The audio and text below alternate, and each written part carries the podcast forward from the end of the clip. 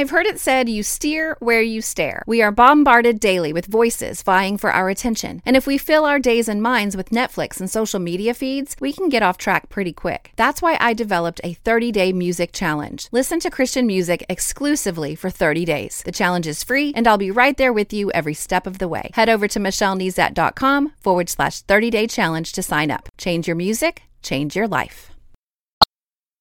You're listening to More Than a Song, episode 171.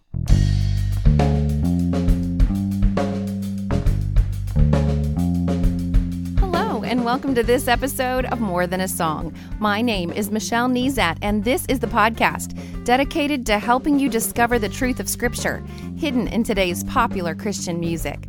My goal is to teach you to connect portions of God's Word with the songs you're singing along with on the radio to help you meditate on truths that will transform your way of thinking and ultimately your life. I'm always asking you to meditate on God's Word, and this week I've been meditating on God and His Word, inspired by a simple yet profound and beautiful song by Hollyn titled In Awe. I cannot escape the idea that we don't know how to be in awe, truly in awe of God. And we live in a very irreverent society. Tradition and honor, dignity, and proper conduct, all that has been tossed out. It's, it's called old fashioned and irrelevant. But then out with that goes our respect for God and others, which, by the way, is not God's way. You know, Hebrews 12 14 says, Strive for peace with everyone and for holiness, without which no one will see the Lord. He wants us to have that connection with others and that connection with Him. And part of that is that respect and that honor that we've tossed out is irrelevant. In fact, we're going to use the tail end of chapter 12 as of, of Hebrews as our jumping off point this week. But first, let's listen. Can't speak so close,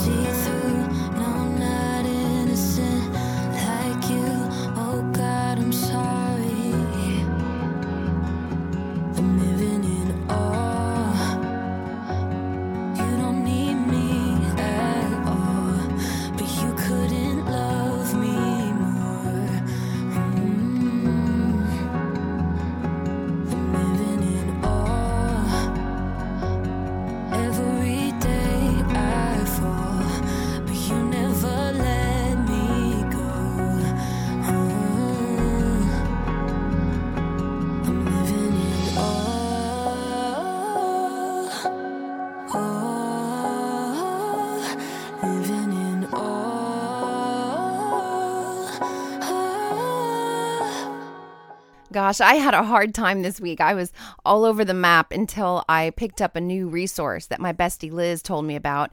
Jen Wilkin released her new book in two, 2016. It's called None Like Him 10 Ways God is Different from Us and Why That's a Good Thing.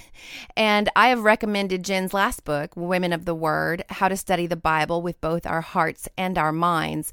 It's so, so good. And I know that it's written to women, but it wasn't so overly girly that men wouldn't greatly benefit from its teaching as well. But Liz was telling me about this chapter in None Like Him that had her really thinking. You see, the book describes characteristics of God that are His alone. Because we are made in God's image, there are traits of God that can also be true of us. For example, God is loving and we can be loving. God is merciful and we can be merciful. Uh, God is wise and we can be wise. But there are also traits that are His alone. You see, only God is infinite, incomprehensible, self existent, self sufficient, eternal, immutable, omnipresent, omniscient, and omnipotent. And Jen's book seeks to explore those traits of God and how it should impact us. Like once we understand how truly uh, incomprehensible God is, it should impact the way that we relate to Him. And so Liz was really rolling this idea of God being self sufficient around in her mind this week. And, and so we've been talking a little bit about that, and she's been sharing some of her thoughts. And of course, I had been listening to this week's song on repeat, and I'd been reading God's Word. I had um, an idea of where I was going to go, um, but it all came together when I picked up the book myself. And the chorus of our song says, I'm living in awe. You don't need me at all but you couldn't love me more. And Jen speaks directly to this idea in her chapter on God's trait of self sufficiency. Even in Acts chapter 17, it says, The God who made the world and everything in it, being Lord of heaven and earth, does not live in temples made by man, nor is he served by human hands as though he needed anything, since he himself gives to all mankind life and breath and everything. Now, the key point that Jen Wilkin makes over and over in her book is that we tend to get confused. You see, we think because we can we can display certain traits of God that we can embody all of God's traits, and we are mistaken. For example, we will never come to the end of our knowledge of God, but we are fully knowable by Him. And we think we're self sufficient but only God is self sufficient. And I could go on and on. And the traits that are God's alone, we tend to want to put in the column of traits that are God's, but can be true of us as well. And well, I'm, I'm not sure if you've noticed, but we're not God. Uh, it's the age old lie, though, isn't it? That we can be just like Him. Uh, Jen Wilkin writes about Adam and Eve. In fact, if you didn't recognize that that was a reference to them, and she says, God created them needy, that in their need they might turn to the source capital S, source of all that is needful, acknowledge their need, and worship. Instead, they angled for autonomy. Wow, we do that, or at least I do that, over and over again. She goes on to say, We turn from the God worship that should have resulted from seeing our need to the self worship of believing we, like God, are self sufficient. That, I believe, is why we're not living in awe like our song sings about. Because some, somehow we think we're like God and we don't need Him. Now, some of you will even shout from the rooftops, I did this on my own. I wasn't even a Christian when I raised my children as a single parent and worked two jobs and, and, and, and, and, right? If any of those thoughts or any like them leapt to your mind, please know this, and our song says it in, in similar fashion to how Jen Wilkin writes it here, but she says, He created us gladly, and He loves us infinitely, but He does not need us. God is self sufficient, and we are not. Now, I lead with all of this to say that when we get a proper view of God, we then get a proper view of ourselves. And it's when we have a proper view of ourselves that we can offer acceptable worship to the Lord. The end of Hebrews chapter 12 is our link to our song this week. It says, Let us offer to God acceptable worship with reverence and awe, for our God is a consuming fire. Somehow, in this irreverent society, we must be able to offer our worship with reverence and awe. God is not in a box of our understanding. Remember, He is incompre- incomprehensible, a God of infinite mystery. He, he seems to be at odds with Himself at times because in other places in Hebrews we read that we can boldly approach His throne of grace, and here we are to temper our boldness with reverence and awe. And even in the Lord's Prayer, we see a balance. He is our Father. You know, Scripture even describes him in terms that might depict him as a daddy, an Abba Father, a deeply affectionate Abba Father. Absolutely. Approachable and accessible. Yes, he says to do it. Our Father. Yes. But our Father is in heaven, and his name is hallowed above all others. You see the balance there? And so Psalm 110, uh, 111, verse 10 says it this way The fear of the Lord is the beginning of wisdom. This awe, this fear, not I'm afraid cowering in the corner, but this awe, this fear of the Lord. And our God is awesome. Our acceptable worship is with reverence and awe. I hope you didn't miss the part that said, For our God is a consuming fire. I just read that in that last verse of Hebrews 12 because we're going to use, we're going to be chasing down some cross references this week to hopefully bring a depth of clarity to this area of scripture for you and lead us to a deeper understanding and a deeper sense of awe. And maybe even just maybe putting our foot on the path to the beginning of wisdom. So I jumped in at the end of Hebrews 12, but I want to back up a little to verse 18 through the end of the chapter. Now, normally I want you to read in context, and, and generally I would say that context would be the entire chapter or the chapter before and the chapter after of course, you can do that. It's never a bad idea. But Hebrews is packed with references that if you don't do a little deeper digging and study, if you're not super familiar with God's word, you will not understand some of these like references that the writer of Hebrews is assuming that the listener understands deeply. So, this week's Bible interaction tool exercise, I call them bites, is to follow the cross reference cross references. And in addition, I have used some outside uh, resources. I used an outside resource on Hebrews just to kind of help me dig in and make sure I didn't miss anything. Uh, I'm going to link to it in the show notes, michellenezat.com forward slash 171. And then I also link to Jen Wilkins, Wilkins' book, None Like Him, there as well as one of those outside resources. So let's go ahead and start in verse 18. It says, For you have not come to what may be touched, a blazing fire and darkness and gloom and a tempest and the sound of a trumpet and a voice whose words made the hearers beg that no further messages be spoken to them, for they could not endure the order that was given. Even if a beast touches the mountain, it shall be stoned. Indeed, so terrifying was the sight that Moses said, I tremble with fear. But you have come to Mount Zion and to the city of the living God, the heavenly Jerusalem, and to innumerable angels in festal gathering, and to the assembly of all the firstborn who are enrolled in heaven, and to God, the judge of all, and to the spirits of the righteous made perfect, and to Jesus the mediator of a new covenant, and to the sprinkled blood that speaks a better word than the blood of Abel. Let me simplify this a little for you if you're kind of thinking, huh? You have not come to Mount Sinai, but you have come to Mount Zion. Mount Sinai, those first few verses about the gloom and the fire and the trumpet and all that, that's what he is describing, what was described in Exodus chapters 19 and 20 at Mount Sinai. Let's and Mount Zion is um, is the New Jerusalem. So let's look at these two mountains of, of God's presence. Okay, Mount Sinai was the mountain that God's presence des- uh, descended upon when He gave Moses and the newly freed Hebrew slaves, His chosen people, the people of Israel. This is when He gave them the law.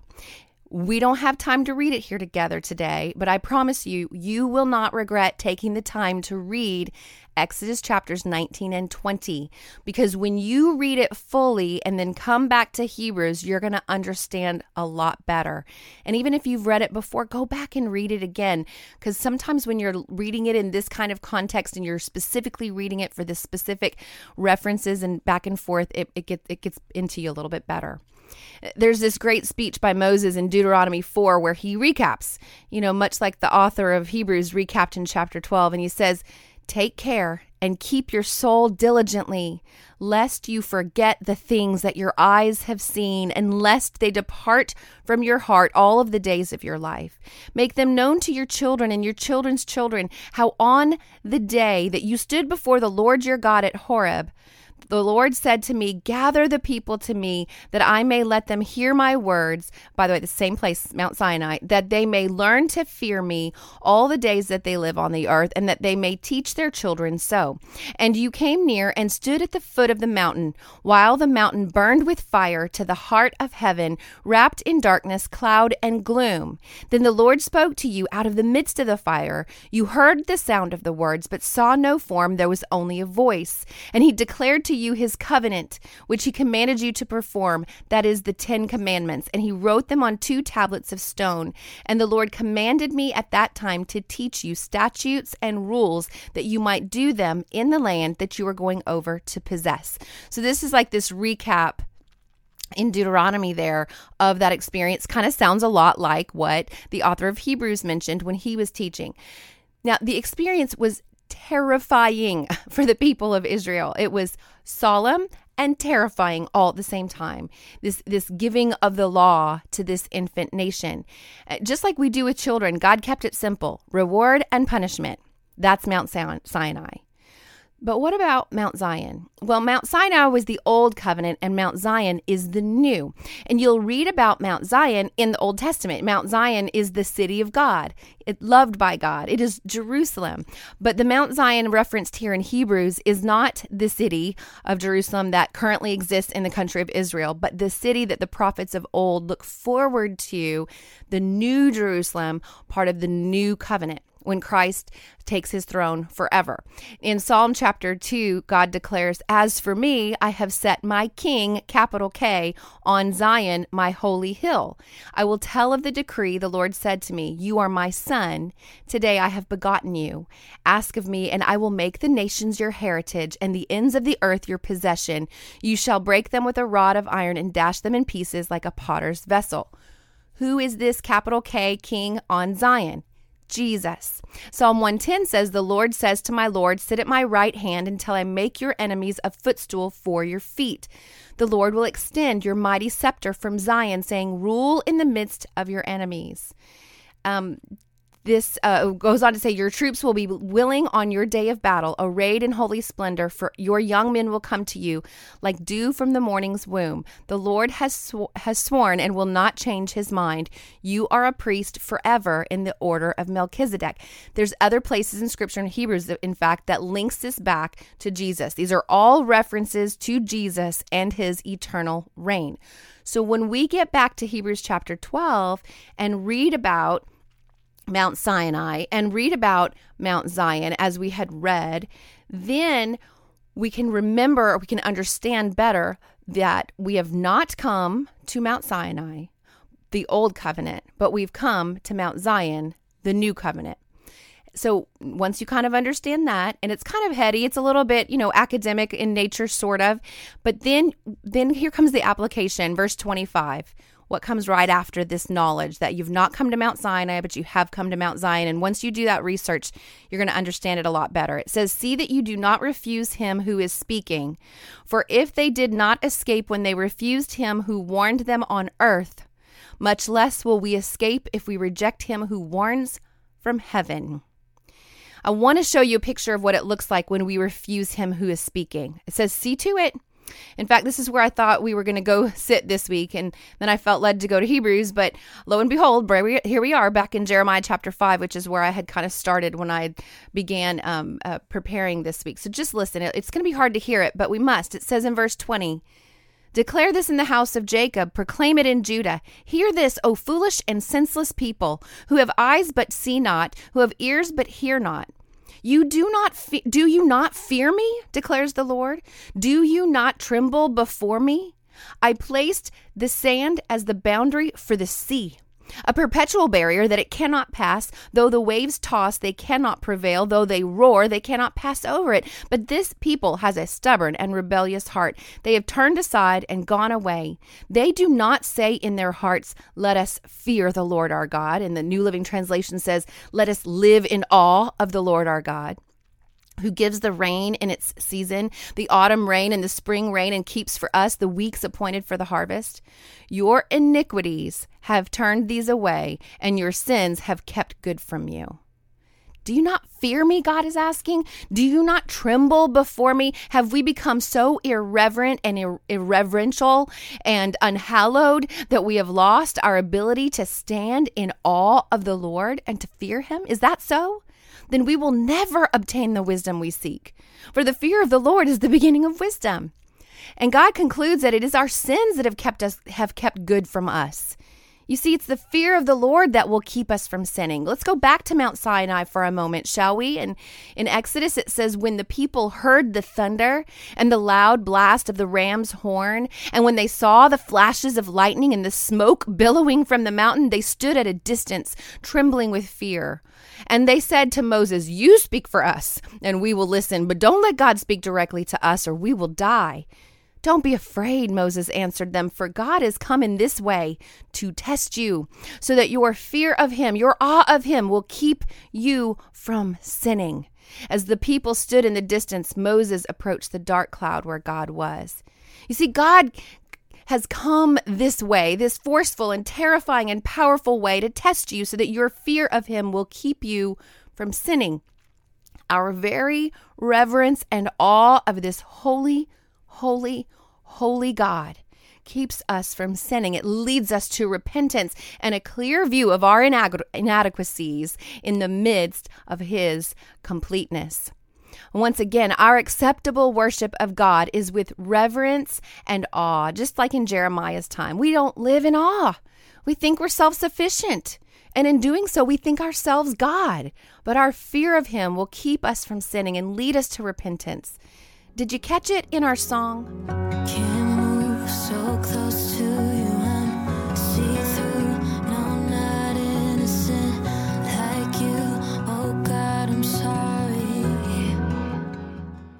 You know where I've been. Can't move so close to you. I'm see through. I'm fully known by you, God. Not innocent like him. Oh, not like him at all. Oh, God, I'm sorry.